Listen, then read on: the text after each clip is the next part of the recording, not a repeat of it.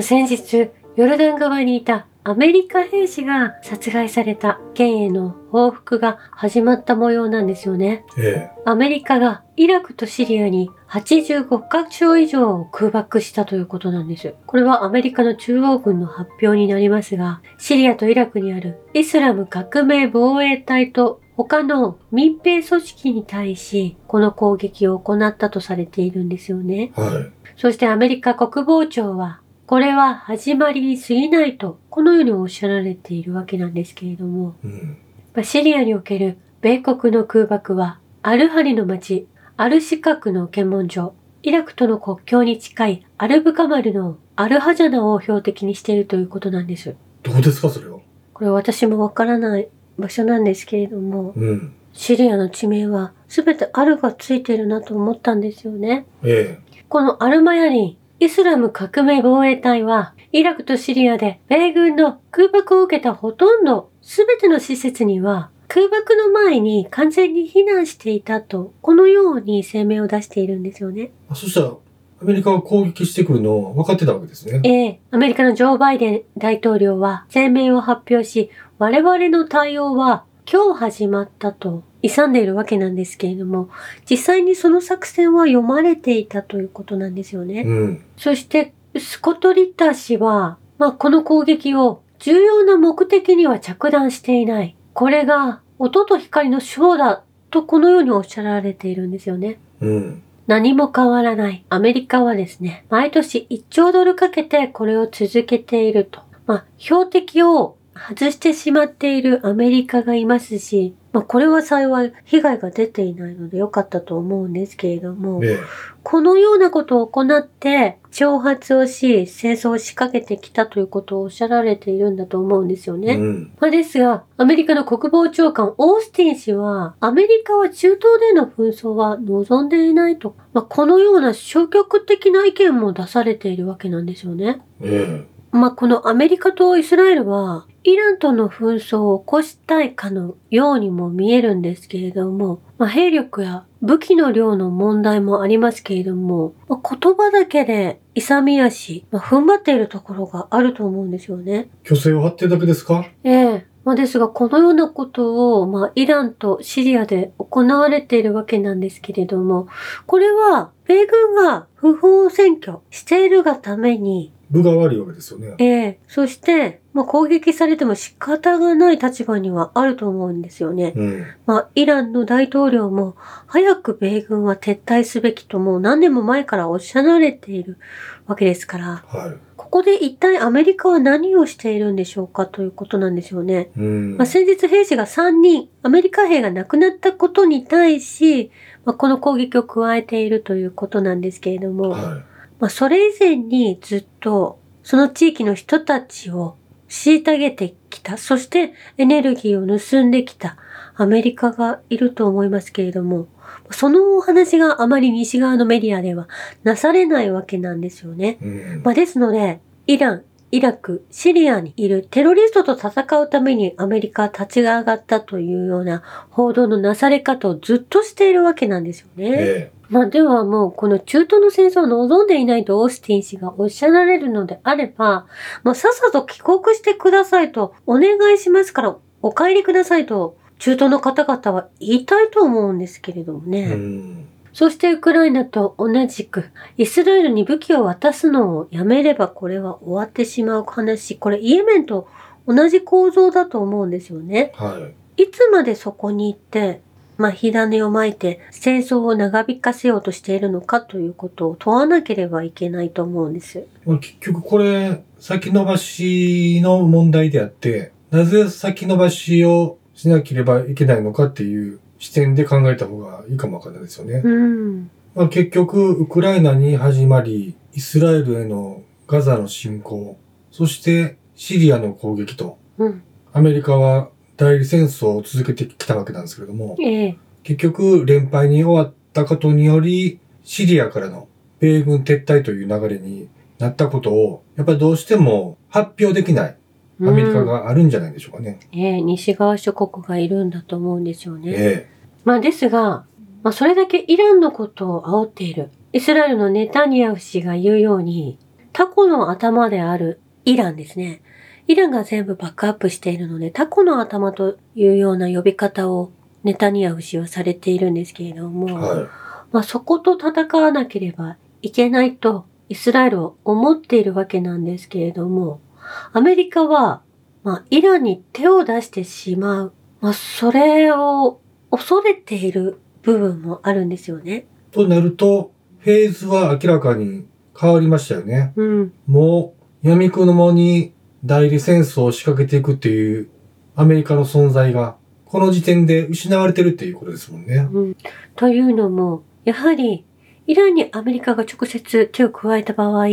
もう世界が、まあ今想像できないでしょうけれども、アメリカ自体を攻撃するスイッチが入ってしまうわけなんですよね。ええ。まあこれまでロシアは散々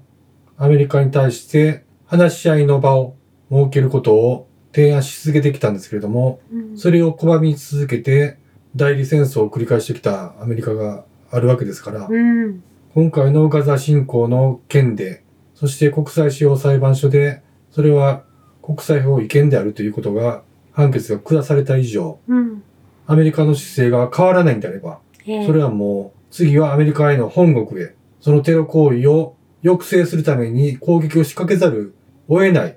世論の流れがありますからね。うん。世界情勢の流れがありますからね。ええまあ、シオニスト政権であるトランプまで引っ張っていきたいアメリカ大統領選挙、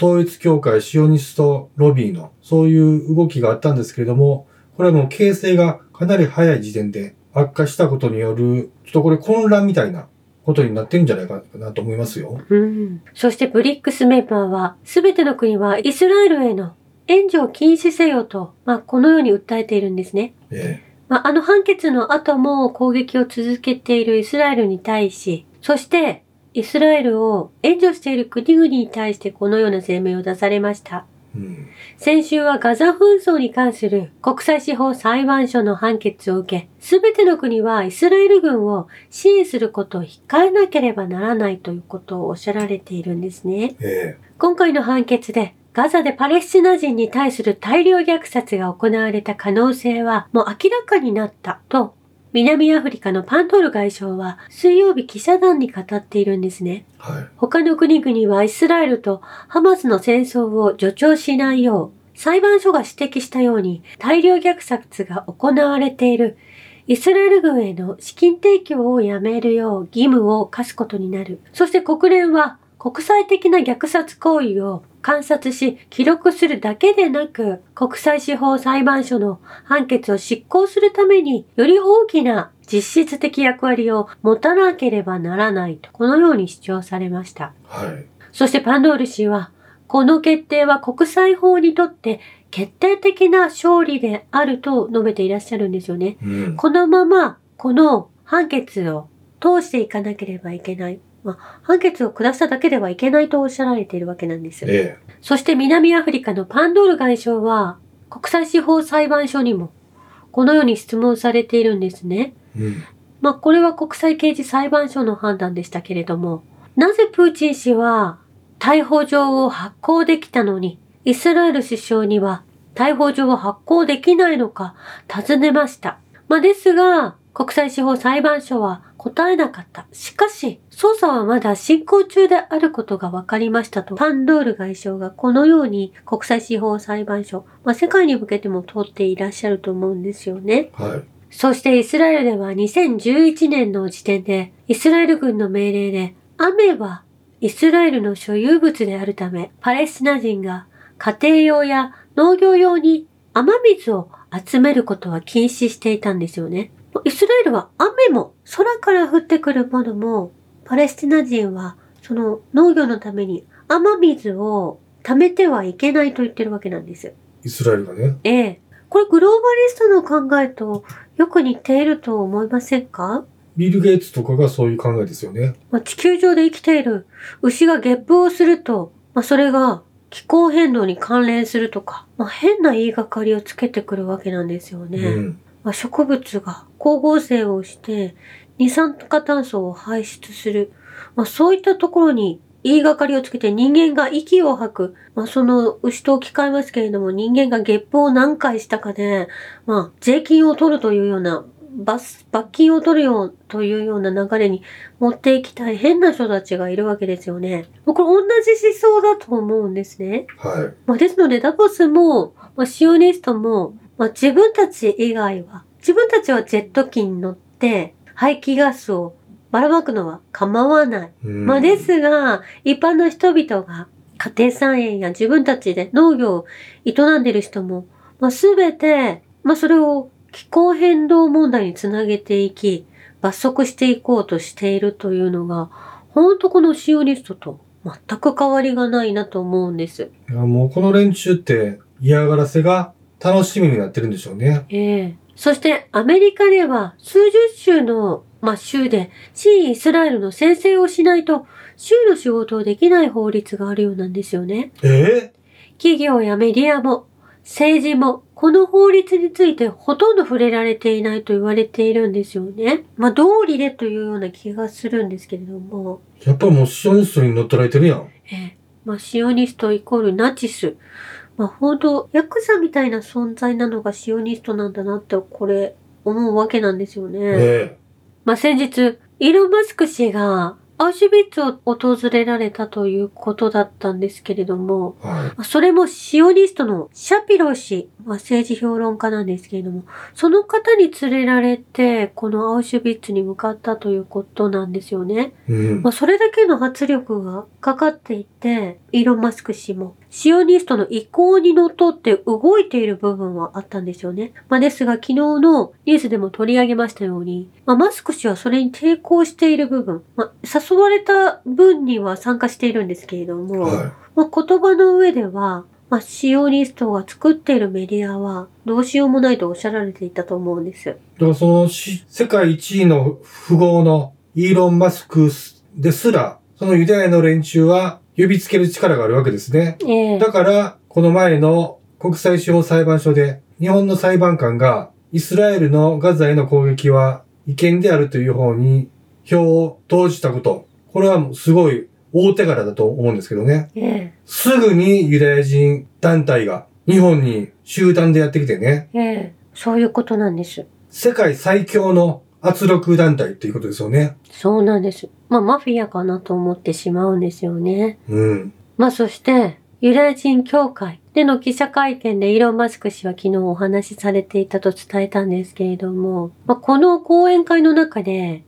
外部監査の結果、X は他の SNS と比べて反ユダヤ主義的なコンテンツが最も少ないことが分かったと述べていらっしゃったんですよね。えまあ、ですので、反ユダヤ主義的なコンテンツが少ないというのは、まあ、ホロコーストを経験した人たちの意見のように見せかけている発言だと思うんですよね。え。うん。ちょっと頭の中こんがらがってそうそう、これ難しいの、すごく。ユダヤ人を探して殺し続けたわけじゃない？ナチスって。だから皮をかぶってるから余計ややこしい。まあ、いずれにせよ、この連中が、ホロコーストで大量の人々を殺したのは間違いないですから、ええそれを勝手にそのユダヤ人が虐殺されたっていうストーリーを作って、自分たちがその衣をかぶってね、ええ犯罪行為は隠すくせに、世界でも最も虐げられた、虐殺された被害者であるという、うん。そういうマントを被り続けて、やりたい放題やってるわけですよね。うん。やはり X を見てみても、まあいろんな意見の交換ができていると思うんですけれども、比較的、まあ、正確な内容を捉えている情報をたくさん皆さん扱っていらっしゃって、まあ、差別主義者が少ないというような気がするんですよね。まあ、ですので、シオニストたちは、まあ、完全な差別主義者で、先民思想、優勢思想をお持ちでいらっしゃると思いますので、え X がその穏やかで、まあ、建設的なお話を繰り広げているプラットフォームに彼らから見ると映るのではないかと思うんですよね。えうん。そして世界で最も邪悪なシオニスト夫婦ビクトリア・ヌーランドとロバート・ケーガン氏。まあ、ご主人がロバート・ケーガン氏なんですけれども、はい。そのケーガン氏はイスラエル関連のシンクタンクである PNAC に所属しており、2000年に米国は新たな真珠湾のような壊滅的な出来事が必要であると述べているんですよね。うん。そしてちょうど1年後に9.11が起きたということなんです。え本当にシオニストに振り回されているアメリカがいるわけなんですよね。えアメリカでだけじゃなくて、世界中ね、ええこんな詐欺集団おらへんで、ほんま。ええま、ジュリアン・アサンジ氏がおっしゃられていたことの中に、アフガニスタンの戦争のことを語られていたようなんですけれども、えこれはもうウクライナでも今起こっていることと同じなんですよね。えうん。戦争の目的は勝つことではなく、アメリカと EU の納税者のお金を軍産、安全保障エリートとその傀儡政治家に移管させる、まあ、マネーロンダリングである、資金洗浄である、それを永続させるためなのだということをアフガン戦争の内容でジュリアン・アサンジ氏はおっしゃられていたわけなんですよね。えまあ、ですので、今のウクライナ、日本も関わっていますけれども、イスラエル、すべての戦争が国民から税金を盗むための